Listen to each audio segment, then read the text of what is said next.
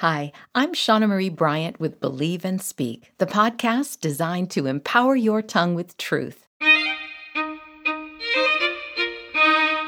If you're new to this podcast, you need to know that I always read a few verses from the Bible, I pull a declaration from those verses, and then I pray. Today, I'll be reading from Hebrews 10. My pastor likes to say that the Bible wasn't written to us, it was written for us.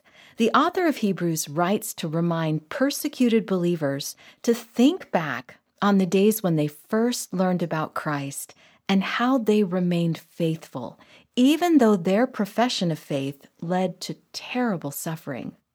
These believers had lost many things because of their faith in Jesus, but they knew they had something better that no one could take away from them.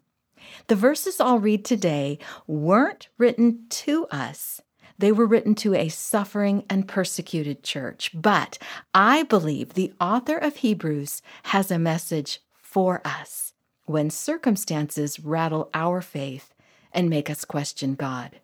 Listen to the encouraging admonition from Hebrews 10, verses 34 through 39. I'll be reading from the NIV. You suffered along with those in prison and joyfully accepted the confiscation of your property because you knew that you yourselves had better and lasting possessions. So do not throw away your confidence. It will be richly rewarded. You need to persevere so that when you have done the will of God, you will receive what He has promised. For in just a little while, he who is coming will come and will not delay. And, but my righteous one will live by faith, and I take no pleasure in the one who shrinks back. But we do not belong to those who shrink back and are destroyed, but to the ones who have faith and are saved.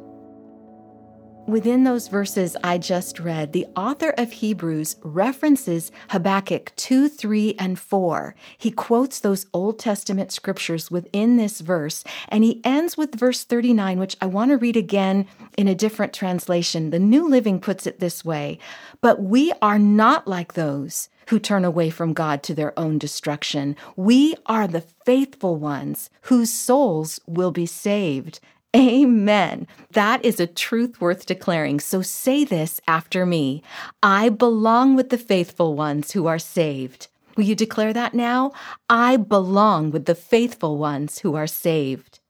I wrote a blog post a few years ago about Hebrews 10 36 and 38. I put a link in the show notes, but in a nutshell, I blogged about a season when I was really struggling to keep the faith. I had opened my Bible memory verse app to look for faith building verses, and as I scrolled through the list, I thought I saw Hebrews 10:36. Now I had already memorized that verse, and I knew that it said, "You need to persevere so that when you have done the will of God, you will receive what he has promised." Recalling that verse, to be honest, it made me mad. I, I told God, I have persevered. I have done your will. So where's my promise? I haven't received it. I can't believe this is supposed to build my faith, right? But then I looked again and I realized that the listed verse was Hebrews 10:38, not 36. Well, I didn't know that verse by heart, and so I looked it up, and it began with the word but. When a verse interrupts your negative thoughts with but, you know God's word is alive. To be honest, tears stung my eyes as I read this. But my righteous one will live by faith, and I take no pleasure in the one who shrinks back. I would never willfully do something God would take no pleasure in, no matter how my faith is tested. I can't stop trusting God. I won't stop trusting God. I do not belong to those who shrink back and destroyed. I choose to persevere no matter what.